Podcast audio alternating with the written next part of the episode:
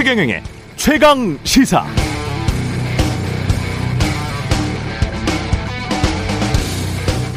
네, 어제 연세대학교 김호기 교수가 지적 비관주의에도 불구하고 우리는 의지적 낙관주의를 가져야 한다 이렇게 말했습니다만 그럼에도 올 2022년부터 대통령의 시간을 맞이할 사람은 각오를 단단히 해야 할 것 같습니다. 영국 파이낸셜 타임즈가 선정한 올부터 전개될 세계 경제 딜레마적 상황 중 몇 가지만 간추려 드리면 2000년에 노동 인구가 줄어드는 나라가 17개국에 불과했다네요.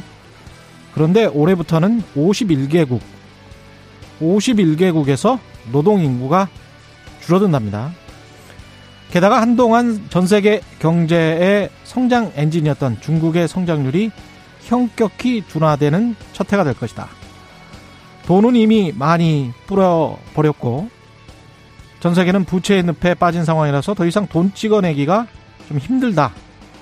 이런 상황에서 인플레이션이 진행되고 있고 동시에 탄소 저감 정책도 글로벌 전 세계가 함께 해야 하고 미중 갈등도 겹쳐 있고 그래서 인플레이션을 부추길 요소는 상수로 존재하는데 주식, 부동산, 코인 할 것 없이 모든 자산이 비싸졌다.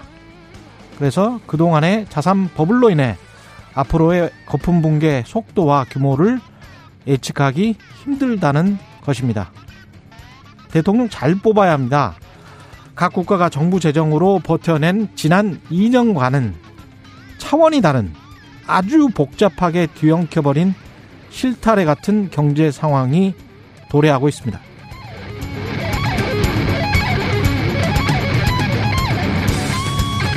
네, 안녕하십니까. 1월 5일 세상에 이익이 되는 방송 최경령의 최강시사 출발합니다. 저는 KBS 최경령 기자고요. 최경령의 최강시사 유튜브에 검색하시면 실시간 방송 보실 수 있습니다. 문자 참여는 짧은 문자 50원, 기본자 100원이 드는 샵 9730, 무료인 콩 어플 또는 유튜브에 의견 보내주시기 바랍니다. 새해부터는 콩 어플이 새롭게 달라졌습니다. 새로운 기능들이 많이 추가됐다고 하는데요. 많은 참여 부탁드리고요.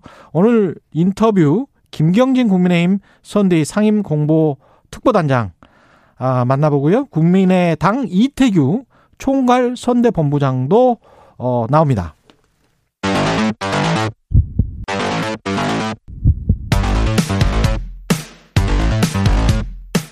오늘 아침 가장 뜨거운 뉴스 뉴스 unboxing 네 뉴스 unboxing 시작하겠습니다. 민동기 기자 김민하 시사평론가 나와 있습니다. 안녕하십니까. 예, 어제 아주 복잡하게 실타래처럼 얽혀 있던 어, 국민의힘 선대위의 내분 과정이 결국은 해결되나요? 일단 예. 김종인 총괄 선대위원장을 해촉하는 쪽으로 가닥을 잡았다. 음. 이게 이제 상당수 언론들의 보도고요. 권성동 의원도 사무총장직에서 물러날 것이다. 언론들 보도를 종합하면 하면 그렇습니다. 예. 새 선대본부장에는 뭐 동아일보는 권영세 의원이 내정이 됐다라고 보도를 했는데 조선일보를 보면 원희룡 전 제주지사가 총괄본부장 역할을 맡을 가능성이 있다. 이 보도는 좀 엇갈리는 그런 상황이고요. 어, 어제 이제 늦게까지 윤석열 후보가 고심을 하지 않았습니까? 예. 일단 윤석열 후보 측근들은 김종인 위원장의 대안은 필요 없다. 상황위원장이라든가 총괄본부장을 둘 필요가 없다. 이런 논리를 펼쳤다라고 합니다. 오히려 총괄선대위원장으로서 지금 선거를 위기에 빠뜨렸기 때문에 책임을 져야 하는 것 아니냐 이런 이제 주장을 펼쳤다라고 하고요. 아, 그래서 결별 가능성이 있다라는 얘기가 흘러나오니까 아, 국민의힘 관계자들이 윤석열 후보에게 파국은 막아야 한다. 그래서 윤석열 후보 설득 노력을 또 밤늦게까지 펼쳤다라고 합니다. 상당수 인자가 인사가 음. 김정은 위원장과 만약에 결별을 한다면 여러 가지 발생할 수 있는 그런 시나리오를 연 얘기를 하면서 김정희 위원장의 쇄신안을 수용해야 한다. 이렇게 설득을 하려고 했는데 결국에는 윤석열 후보가 아, 이 김종인 위원장과 결별을 하기로 최종 결정을 한 것으로 보이고요. 오늘 뭐 오전 11시에 여의도 당사에서 선거기구 쇄신안을 발표할 것으로 보이는데 오늘 언론 보도를 보니까 또 재밌는 보도가 하나 있더라고요. 어떤 거요? 김종인 위원장이 어제 뭐 선대위 정태근 정무대응실장이라든가 금태섭 전략 전략기획실장 음, 예. 그리고 김근식 전세 분석 실장하고 저녁을 함께 먹었다라고 하는데 김종인 위원장이 이른바 이제 측근 그룹 측근 그룹들입니다. 예. 이때 대한민국이 국군이 없다 이렇게 얘기를 하면서 굉장히 한탄을 했다는 그런 보도가 오늘 좀 눈에 띕니다. 네. 그러니까 이게 김종인 위원장이 선대위 전면 개편안을 이제 그 전날에 던진 거잖아요. 그러면 이제 윤석열 후보가 그거에 대해서 고민을 하고 숙고를 하고 그러면 김종인 위원장님이 한번 해보십시오. 이렇게 얘기를 했으면 어제 한 뭐 점심 때쯤에는 결론이 났어야 되는 거죠. 그렇죠. 그래서 그때까지는 이제 언론들은 아무래도 이런 여러 가지 상황과 조건을 볼 때 김종인 위원장 안이 관철되지 않겠느냐 이렇게 봤는데 그런데 윤석열 후보가 결론을 안 내는 거예요. 저녁 때까지 결론 안 내니까 그렇다면 이것은 김종인 위원장 안이 관철되는 그런 분위기라기보다는 윤석열 후보가 김종인 안을 거부한 상태에서 대안을 지금 찾고 있는 거다. 그 대안에 대한 얘기가 여러 가지가 나왔습니다. 뭐 어, 선대위원장으로 뭐 홍준표 의원을 뭐 이렇게 데려온다든지 뭐 여러 가지 대안이 막 얘기가 나왔지만 결과적으로 관철된 건 없는 거고 그래서 이제 어 윤석열 후보의 아마도 오늘 결론은 메머드 선대위는 일단 해체가 되는 겁니다. 그래서 메머드는 더 이상 이제 없다. 메머드는 없고 이 메머드 선대위에 결합했던 이런 여러 가지 인사들은 지역으로 하방을 해서 각자 이제 할 일을 하자라는 거고요. 지금 이제 만들겠다는 이 선대위는 실무형 선대위다. 그래서 뭐 원희룡 전 지사가 키를 잡든지 뭐 누가 잡든지 이 키를 잡는 사람은 있지만 결국 이제 후보 직할의 성격의 이제 실무형 선대위로 슬림형 선대위로 간다. 이런 얘기를 이제 할 것으로 지금 전망이 되는 겁니다. 다만 이제 언론이 보도를 한 걸 보면은 예. 약간 언론도 미련을 갖고 있어요. 이 막판에 음. 김종인 위원장하고 만나가지고 뭐 이렇게 손을 잡을 수도 있다. 왜냐하면 지금 슬림형 선대위라고 말씀드리지 않았습니까? 예. 이게 내용상으로는 김종인 위원장이 제안한 거하고 큰 차이가 없어요. 누가 주도하느냐의 문제일 뿐입니다. 그런데 메모드든 실무형이든 국민들이 그것에 관심을 두는 건 아니잖아요. 그렇죠. 그렇죠. 김종인이나 이준석이 얼마나 강력하게 결합하느냐. 그렇죠. 또는 홍준표나 유승민이 나중에 어떻게 합류하느냐 뭐 이런 것들에 관심이 있는 거 아닙니까? 국민들은? 그리고 거기에 대해서 관심을 네. 가지는 이유는 네. 윤석열 후보가 지금까지 보여줬던 모습이 유권자들이 기대했던 바에 미치지 못하기 때문인 거잖아요. 그렇기 음. 때문에 누가 오면 좀 나아질까? 누가 키를 잡으면 좀 달라질까? 이런 기대나 이런 모습들이 있는 건데 지금 이제 슬림형 선대위를 만들겠다고 하면 그래서 중요한 부분이 그건 거죠. 그러면 이렇게 구성했을 때 뭐 김종인 위원장이 오든 이준석 대표가 무슨 역할을 하든 이후에 윤석열 후보가 달라지는 거냐 이게 중요한 것이고 만약에 이런 여러 가지 구설과 여러 가지 이제 복잡한 과정을 거쳐서 윤석열 후보가 당장 내일부터 보여줄 모습이 이전과는 완전히 확연히 다르다. 음. 이러면 윤석열 후보의 이 카드가 지금 이 홀로석이라고 언론에 표현되고 있는 예. 이 카드가 효력이 있을 것이고 그게 아니고 지금 남이 도와주는 어떤 그런 형태의 선대위도 어려웠는데 혼자 그러면 후보가 전적으로 다 책임지고 전적으로 다 판단해서 결정하는 이 후보의 앞으로의 선거 운동이 지금까지 와도 똑같은 어떤 그런 상황이다라고 한다면 국민들이 볼 때는 아 윤석열 후보가 김종인 위원장을 내치고 이렇게 가는 게 굉장히 어, 자신의 어떤 자기만의 어떤 시각으로 고집을 부리고 있는 거구나 그 결론이구나 이렇게 받아들일 가능성이 커졌기 때문에 결국은 또 윤석열 후보가 어, 지금 어려운 상황이 될 가능성이 높아졌다고 생각을 합니다. 저는 이제 두 가지 질문이 들은 게 윤석열 후보 입장에서 보면 굉장히 힘든 결정이긴 해요. 왜냐하면 첫 번째 질문은 윤석열 후보 입장에서는 리더십에 지금 상처를 받았지 않습니까? 그렇죠. 그러면 결별을 안 하면 그리고 김종인 선대위원장을 모시고 그대로 가면 본인이 연기자가 되겠다라는 어떻게 보면 이제 굴종적인 모습이거든요. 이게 지금 자존심이 허락하지 않을 것 같고요. 그래서 이걸 가지고 대통령이 되겠다. 이건 리더십에 큰 상처가 나기 때문에 그쪽 방향을 선택하기도 좀 쉽지가 않아요, 사실은. 그렇다고 결별을 해버립니다. 결별을 하면 포용력이 없네?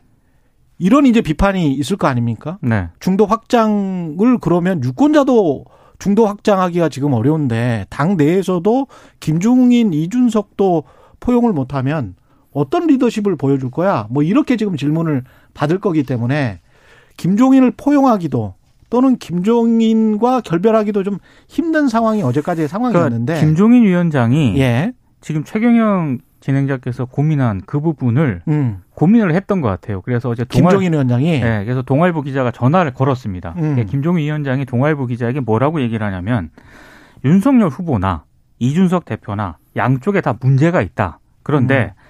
이준석 대표는 선거 승리를 위해서라면 좀 더 뛰어야 되는 것이고 그리고 윤석열 후보는 5천만 국민을 다스릴 대통령이 되겠다면 이준석 대표 한 명 정도는 좀 수용해야 하는 것 아니냐. 그렇죠. 예. 그런데 반드시 저 논리가 나오게 그런데 수용을 예. 안 하고 있다라는 그런 뉘앙스로 동아일보 기자에게 얘기를 음. 했거든요.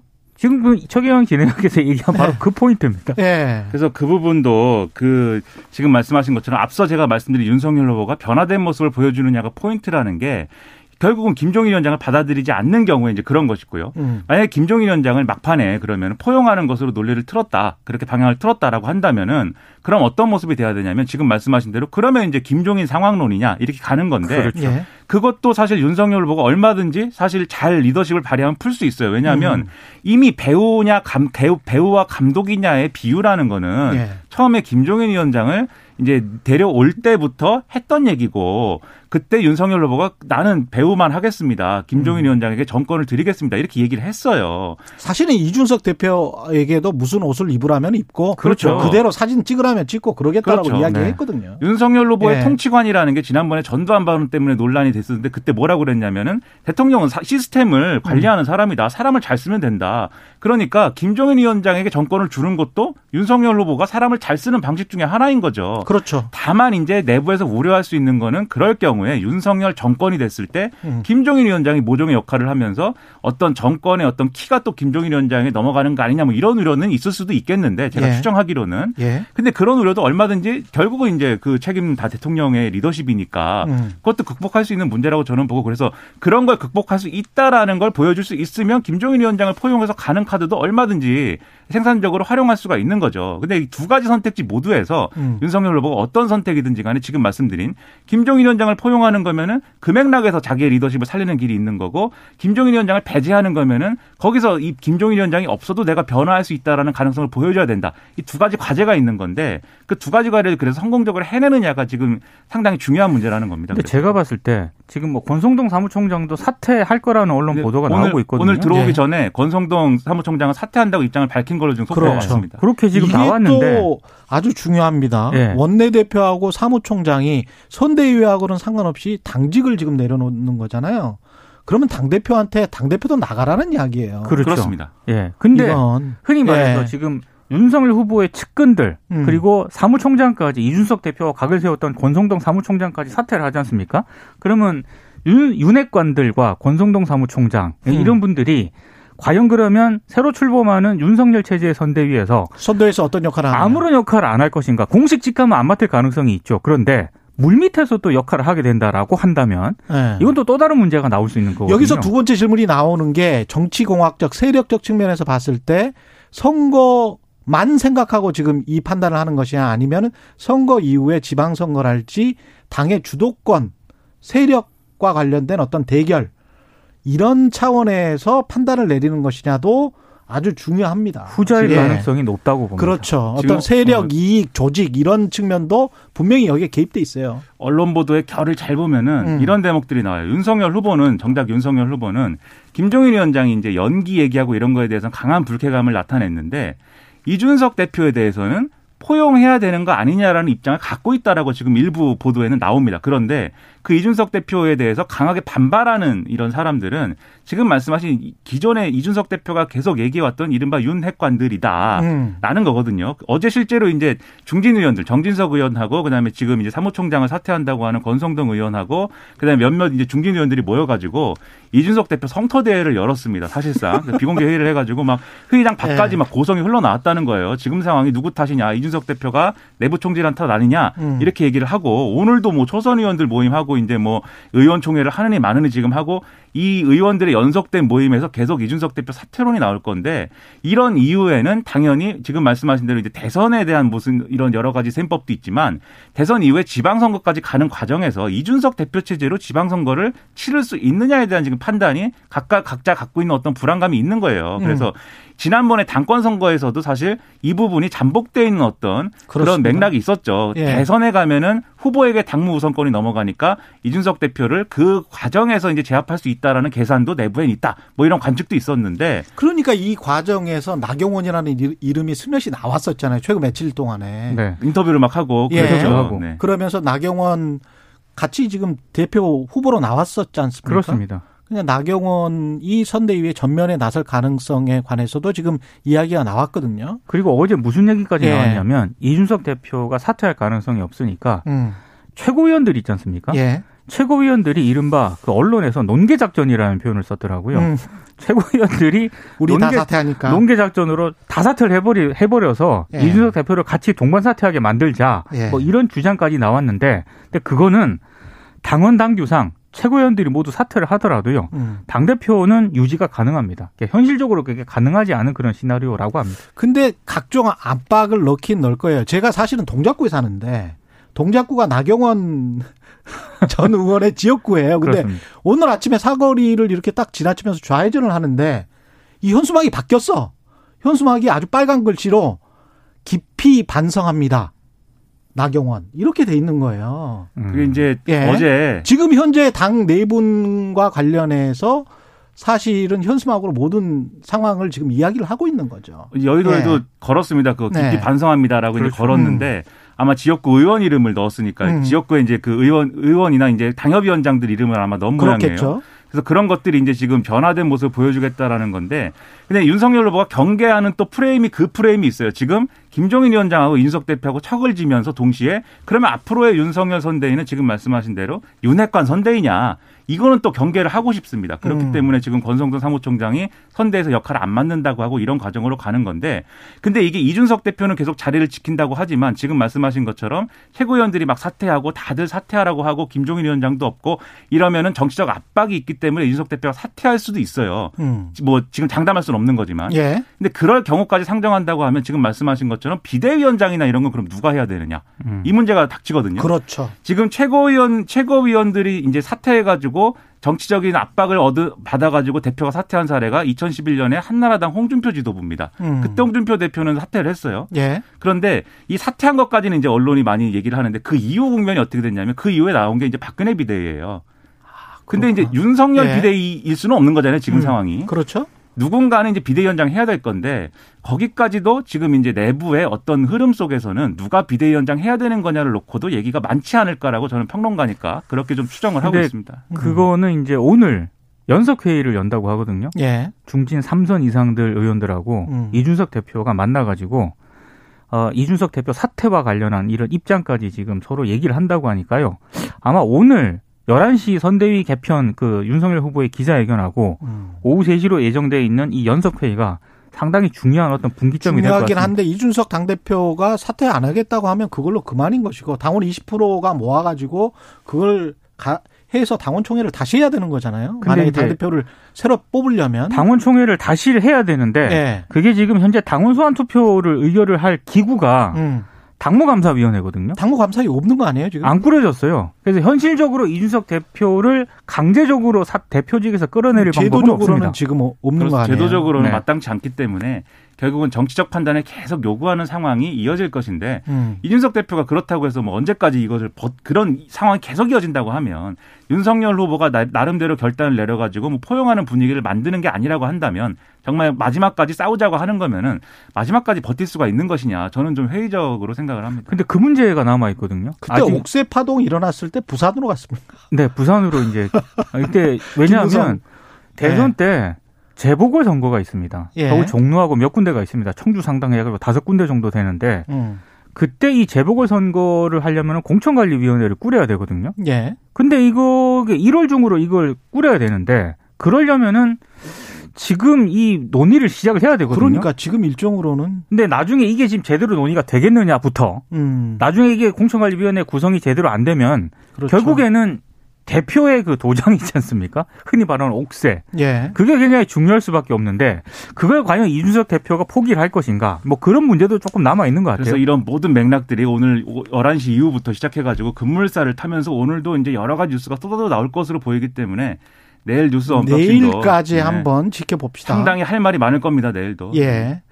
이재명 후보는 추경을 계속 지금 압박하고 있고 정부도 약간 좀 돌아서는 듯한 모습이고요. 어제 그 탈모약 관련된 공약 또 아, 두 분은 굉장히 중요한 주제이시죠. 아니 저는 뭐 중요합니다. 아, 저는 굉장히 관심 있게 봤고요. 예. 전 사실 그렇게까지 관심은 없는 대목인데. 좋겠습니다. 예. 예, 어제 저는 시- 세상에서 제일 싫은 사람이 막 염색하면서 머리 색깔 바꾸고 뭐 이런 이런 거 있잖아요. 정말 그 보기 좋아 보이지 않습니다. 제 입장에서는. 그래서 이재명 후보 자꾸 이렇게 머리 색깔 바꾸고 그거 안 좋았어요. 제 입장에서는 상당히 안 좋더라고요. 머리 색깔 바꾸는 예, 것도 기분이 기분이 언짢아요. 머리 색깔 바꾸는 것도 예. 머리 숱이 많은 사람이 가능한 겁니다. 그러니까요. 그렇습니다. 예. 그런데 탈모 공약을 이제 했다라는 거죠. 이- 예. 이재명 후보가. 네. 그러니까 탈모 공약 전에 어제 신년 기자회견을 이재명 후보가 가졌는데요. 음. 설 전에 가능하면 코로나19 피해 지원을 위한 추경을 편성을 해야 된다. 이렇게 얘기를 했습니다. 규모는 한 25조 원 내지 30조 원 정도가 실현 가능한 목표라고 생각한다. 이렇게 얘기를 했는데 다만 전제는 달았습니다. 정치라고 하는 게 현실이기 때문에 여야 입장도 조율해야 하고 정부 입장도 무시할 수 없다. 그래서 가급적 빠른 시기에 최대한 넓게 두텁게 지원하는 게 우선이다. 이런 얘기를 했습니다. 그러면서 지난해 이 국민재난지원금 슬그머니 철회했지 않습니까? 요거 슬그머니 다시 꺼냈습니다. 이것도 물론 음. 전제를 달았습니다. 아, 여력을 확보할 수 있다면 혹시 추경을 편성할 때 검토해주면 좋겠다. 이렇게 이제 조심스러운 태도를 좀 보이는 상황입니다. 일단 정부 입장에서도 지금 자영업자들에 대한 지원을 선지원 후정산의 방식으로 하는 방향으로 잡았기 때문에 지금 남은 예산 예비비나 이런 걸 다 따져도 지금 그거 될 어, 재정 조달도 불투명하다 이런 평가들이 이미 많이 나오고 있거든요. 그렇기 때문에 정부 입장에서도 이제 추경이나 이런 것들을 이제 좀 전망하지 않을 수는 없는데 근데 정부 입장에서 또 한 가지 이제 생- 생각할 수밖에 없는 게 지금 1월 달인데 1월 달부터 이제 추경을 편성하고 이런 게 사실은 정부가 기존에 갖고 있는 그러한 논리하고는 안 맞는 거죠. 그렇죠. 그렇죠. 그래서 그런 이례적인 선택을 정부가 할 수 있게 만들려면 여야가 합의를 해가지고 이 국회가 책임질 테니까 이 추경 빨리 편성해가지고 이런 취지로 추경이 필요하다고 우린 판단하니 이런 추경 편성을 해오십시오라고 요구를 하는 게 가장 모양새가 그럴듯하고 좋은데 야당의 원내 지도부가 없어졌습니다. 그래가지고 이거를 이제 어떻게 협의해 나갈 것이냐도 이재명 후보의 생각대로만은 또 안 되는 부분이 있어요. 그래서 이걸 빨리 해소해야 되- 되기 때문에 야당도 빨리 원내 지도부를 복구해야 될 것이고요. 그리고 이제 전국민 재난지원금과 관련돼서는 이게 이제 어, 지금까지 이제 소상공인 지원이 먼저다라고 하는 그러한 주장들이 있었기 때문에 지금까지 이재명 후보가 그 카드를 좀 이제 밀어놨던 건데 어제 이제 덧붙인 논리가 그래서 뭐냐면은 이 전국민 재난지원금이 일종의 자영업자들에 대- 있어서는 소비 쿠폰 역할을 해야 된다. 그러니까 소비 진작이 돼야 된다. 이런 음. 주장으로 이제 나왔거든요. 근데 그렇게 되려면 또 근거나 이런 것들이 또 이 디테일하게 제시가 돼야 됩니다. 전국민 재난지원금을 이제 이재명 후보 주장대로라면 총액 100만 원이 돼야 되는데 지금까지 받은 거 다 합쳐가지고 다 포괄해가지고 100만 원이 돼야 되는데 그럴 경우에 그게 자영업자들의 어떤 어 도움이 되는 소비 여력으로 얼마나 이어지는 거냐. 이거는 이제 이미 재- 재난지원금 지급한 바가 있기 때문에 그거 한번 확인해 봐야 되거든요. 예. 그래서 그거를 근거를 갖춰서 제시를 해야 제가 볼 때는 설득력이 있을 거다라고 생각이 되고요. 우리가 여기서 딱 한 가지만 저는 꼭 지적하고 싶은 게 국가 예산을 이 사용을 할 때 단연간 그리고 10년간, 20년간의 긴 어떤 플랜을 가지고 계획을 가지고 사용할 수 있을 있게 제도적으로 좀 바꿨으면 좋겠습니다. 기업 음. 같은 경우도 이자가 아주 쌀 때 지난번에 이자 아주 쌌잖아요. 유럽에서 마이너스 금리로 조달을 했다는 건 우리가 그냥 공짜로 빌렸다는 겁니다. 미국에서도 거의 공짜로 빌렸잖아요. 그러면 그럴 때 국채를 최대한 많이 발행해서 그걸 ABB나 기금 같은 걸로 조성을 해서 재난과 관련하는 이런 이런 바이러스 상황은 지금 계속할 수도 있는 거 아닙니까? 그렇죠. 그리고 네. 환경 문제 앞으로 계속 대두 대두가 되는데 어떤 단연간의 정부 재정을 기업처럼 어떤 여건이 좋았을 때는 돈을 좀 많이 모아놨다가 그렇죠. 그걸 좀 단연간 이렇게 써보자. 그게 물론 거기에 이제 정치적인 의사결정이나 이런 것들은 좀 배제가 돼야 되겠죠. 네. 합리적으로 의사결정은 돼야 되겠지만 그런 어떤 것들을 좀 제도적으로 그게 미비되다면 미비 하다면 그런 식의 방식을 한번 추진해 보면 어떨까 그런 생각도 합니다. 그러니까 지금 예. 정부 제도가 장기적인 음. 어떤 재정 운영과 관련돼서는 항상 계획을 세우는데 이 장기적인 계획에 있어서 어떤 유연성을 어떻게 그럼 추구할 그렇습니다. 것이냐 이 예. 부분에서는 지금 미진한 음. 부분이 있기 때문에 그런 제도적인 대안이 필요할 것 같고요. 예. 그리고 어제 이재명 후보가 또 이 추경 얘기도 하고 그랬습니다만 또 중요한 게 이제 신년 기자회견을 음. 통해서 앞으로 어떻게 하겠다라는 비전을 나름대로 밝혔는데 이 455, 예, 455입니다. 455 공약입니다. 예. 그래서 455 4대 위기를 극복한다. 예. 코로나19, 이 첫 번째 코로나19, 두 번째 저성장 양극화, 세 번째 음. 기후 위기, 네 번째 이제 미국과 중국의 패권 경쟁. 음. 이 4대 위기를 극복을 한다라는 거고요. 그래서 어 국민 소득 5만 달러, 그다음에 네. 세계 5위의 이제 국가로 진입을 한다 라는 거에 대해서 디테일한 여러 가지 그 일단. 레토릭이라고 생각을 하고요. 중요한 747, 거 예. 747 요걸 조금. 예. 네. 레토릭 인것 같고요. 그 법원이 코로나19 방역 패스 확대 방침에 제동을 걸었습니다. 이거는 학습권 관련해서 아주 중요한 판단을 한 것이기 때문에 법원이 뭐 어, 합리적인 판단을 한 것 같습니다. 그러니까 예. 법원 판단은 음. 미접종자의 신체 자기 결정권과 같은 일반적 권리가 경시돼서는 안 된다. 요 점을 이제 강조를 한 그렇죠. 건데 예. 문제는 방역 당국 입장에서 보면은요. 다른 소송들이 있습니다. 음. 이를테면 조두영 영남대 의대 교수 등 1,023명이 지난달 31일에 방역 패스 처분 취소를 청구하는 소송도 제기를 했는데 이 소송 같은 경우에는요.